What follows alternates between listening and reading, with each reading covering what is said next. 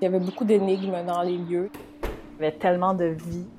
La trace de ce bâtiment-là qui a traversé les âges.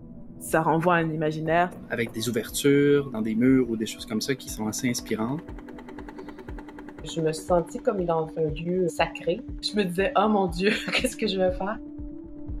Il y a juste l'idée qu'une fois qu'il serait là, ça devenait un objet pour les autres. Pour moi, les choses, elles étaient comme vraiment offertes pour continuer un peu cette histoire. Comment les projets rebondissent d'un artiste à l'autre. Que les artistes arrivent puis puissent intervenir. You're making work while you're experiencing other people's work. Jusqu'à quel point une œuvre est finie ou est indéfinie.